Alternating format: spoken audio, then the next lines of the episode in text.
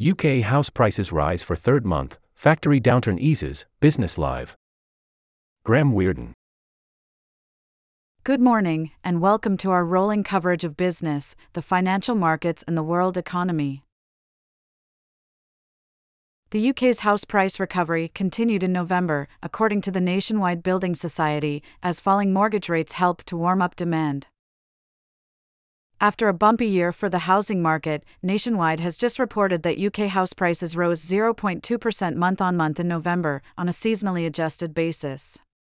That's the third monthly rise in a row, surprising city economists who expected a 0.4% monthly fall. On an annual basis, prices were 2% lower than a year ago, a weak result, but the strongest reading since February. According to Nationwide, the average price of a house sold in November was £258,557, which, you may note, is actually slightly lower than October's £259,423, but that's before seasonal adjustments. This data only covers lenders who take out a mortgage, rather than cash buyers, but it's still a good test of the housing market the housing market is benefiting from the drop in UK inflation, which is leading to expectations that UK interest rates will be lower than previously feared. Several mortgage lenders have cut their rates in recent weeks.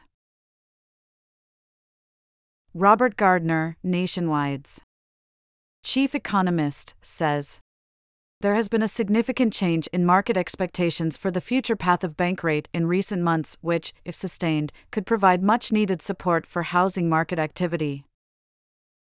In mid August, investors had expected the Bank of England to raise rates to a peak of around 6% and lower them only modestly, to c 0.4%, over the next five years.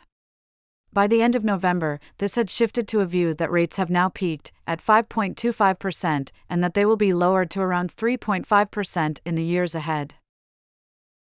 A chart showing the market implied path of UK interest rates https colon slash slash i.guam.co.uk slash img slash media slash f058 f71597 cf7 a7 c64 fc2 c6 c255 d9b9 cc9 a 28378 slash 0 underscore 0 underscore 648 underscore 458 slash master slash 648.jpg question mark with equal sign 465 and dpr equal sign 1 and equal sign none.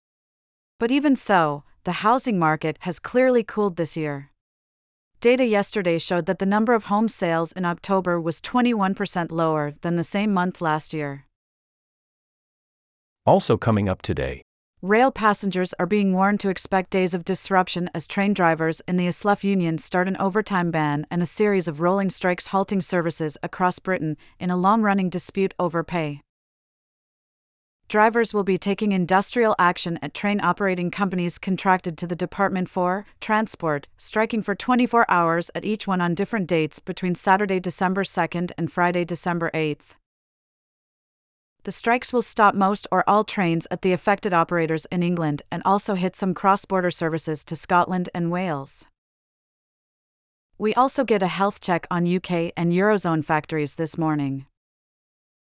And later today, global investors will hear from America's top central banker, Jerome Powell, and hope to hear hints as to when the U.S. Federal Reserve might start cutting interest rates. The agenda 8 a.m. Greenwich Mean Time, Switzerland's Q3 GDP report. 9 a.m. Greenwich Mean Time, Eurozone Manufacturing PMI report for November. 9:30 a.m. Greenwich Mean Time, UK manufacturing PMI report for November.